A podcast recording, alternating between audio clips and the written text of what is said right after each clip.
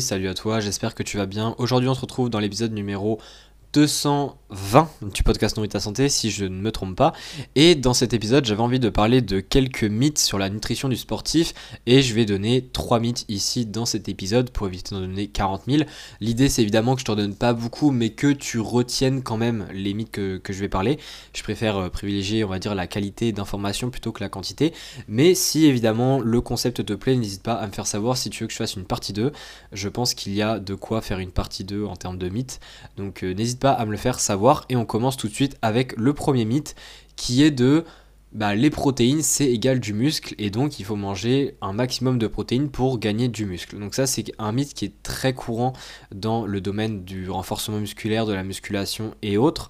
Et c'est un mythe qui n'est pas logique même si euh, ça peut l'être, enfin ça peut paraître être logique c'est que les protéines, c'est pas parce que tu manges des protéines que tu vas avoir du muscle. Il y a plusieurs choses requises pour faire du muscle. Euh, les deux principales choses sont évidemment suffisamment de, de, stress mécanique, c'est-à-dire suffisamment un entraînement qui est bien conçu, qui a suffisamment d'intensité pour que justement le muscle nécessite de s'adapter et donc de grossir pour pouvoir être en mesure la prochaine fois de de mieux réaliser euh, l'entraînement qui a été fait.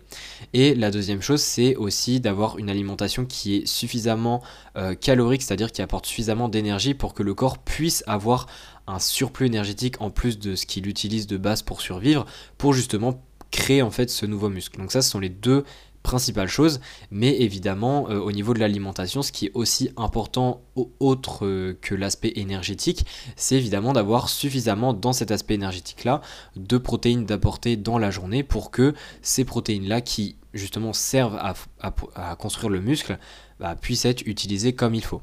Mais euh, évidemment, ça a une limite, hein, cette approche de protéines égale muscle, puisque c'est pas parce que tu vas manger plus de protéines que tu vas faire plus de muscle. Il y a évidemment une limite à laquelle tu peux gagner du muscle en termes de, de progression, c'est-à-dire que tu peux pas juste par un aspect quantitatif de, protéines augmenter euh, plus rapidement euh, la quantité de, muscles créés parce que déjà ça dépend de ton entraînement et en plus de ça ça dépend tout simplement aussi des, limites euh, du corps hein. c'est à dire que notre corps ne peut pas à notre guise produire du muscle. Il y a évidemment une certaine patience à avoir et que ça se fait pas du jour au lendemain. Donc ça c'est super important. Et c'est pourquoi il n'est pas intéressant d'aller vers une alimentation hyper protéinée beaucoup de gens le font donc il y a beaucoup les histoires de grammes par kilo par jour. C'est-à-dire, euh, bah, il y a des personnes des fois qui consomment 2 grammes par kilo par jour de, protéines.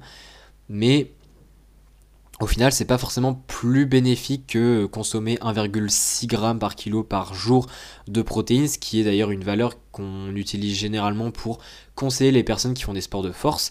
Et c'est-à-dire que consommer 1,6 g par kilo par jour, selon moi, c'est largement suffisant pour énormément euh, de pratiquants de sport de force pour justement gagner du muscle ou alors pour conserver le muscle, peu importe. Mais pour moi, aller au-dessus de ça, ça concerne vraiment une minorité de gens et aller au-dessus de 2 grammes par kilo par jour, je pense que ça concerne encore plus une minorité de gens. Il y a vraiment que des cas extrêmes où on pourrait le prendre en compte. Mais voilà, ça c'est vraiment le premier mythe. Le deuxième mythe que j'ai envie de parler, c'est le fameux mythe de il faut que je prenne des BCAA ou alors d'autres suppléments en protéines notamment. Euh, pour justement euh, améliorer mes performances et pour, euh, bah, pour tout simplement euh, réussir dans mon sport. Alors ça c'est encore une fois quelque chose qui est faux et la réponse en fait elle est, un petit peu dans, l'idée hein, parce que quand on décide de prendre un supplément en protéines ou un, un, supplément peu importe qui est censé aider pour les performances sportives, on a tendance à vite oublier que c'est un supplément. Et un supplément, c'est fait pour supplémenter quelque chose qui existe déjà. Et le problème, c'est qu'au niveau de, l'idée même, ces personnes-là ont tendance à penser que c'est le supplément qui va créer le résultat, alors que c'est plutôt la base qu'on a déjà qui va créer le résultat avec un petit peu plus d'effet grâce au supplément. Donc euh, c'est, un peu l'idée en fait qui, qui, est mal comprise alors que pourtant euh, elle fait sens. Et c'est pour ça qu'il est important à travers ce mythe de comprendre que les suppléments, c'est la dernière chose qu'il faut mettre en place et que dans un premier temps, ce qui est surtout important, c'est de bien solidifier sa base, c'est-à-dire d'avoir une alimentation qui est équilibrée, qui a suffisamment de protéines, comme je l'ai dit avant, 1,6 g par kilo de poids de corps, euh, avec un entraînement qui est évidemment bien adapté. Voilà, tout ça, c'est évidemment à mettre en place correctement avant justement de se diriger vers les suppléments comme les BCAA, comme la whey, euh, même au niveau de, de, de la casine, ces choses comme ça enfin pas de, pas de la casine mais de la créatine plutôt.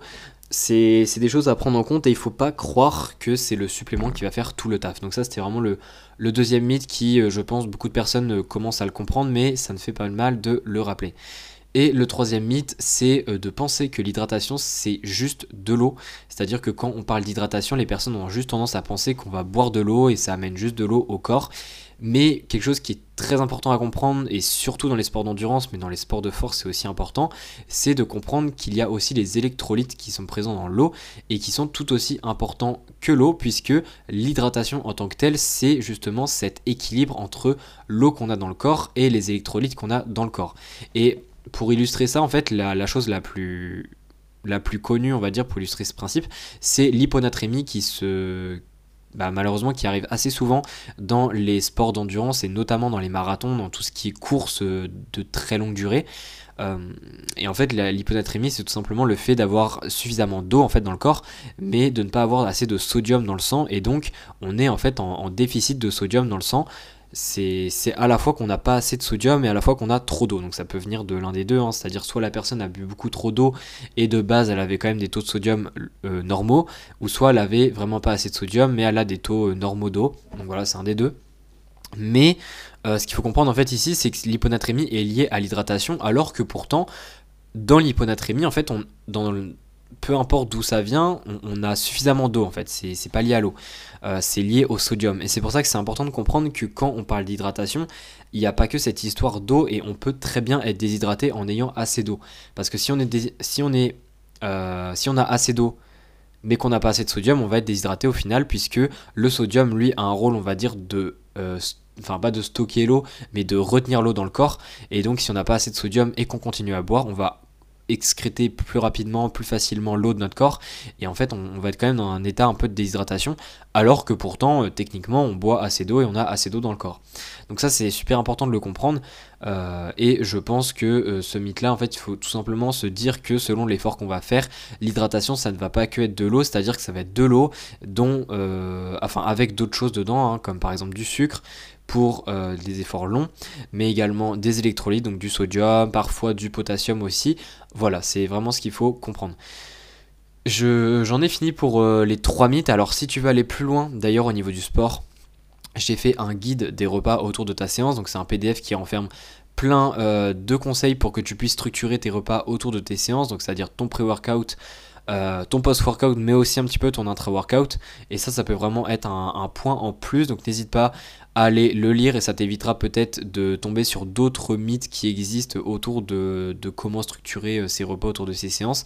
Ça te permettra d'avoir une base et sinon si tu veux encore une fois un épisode numéro 2 sur ce concept, n'hésite pas à me le faire savoir. Et sinon on se dit à la prochaine, allez ciao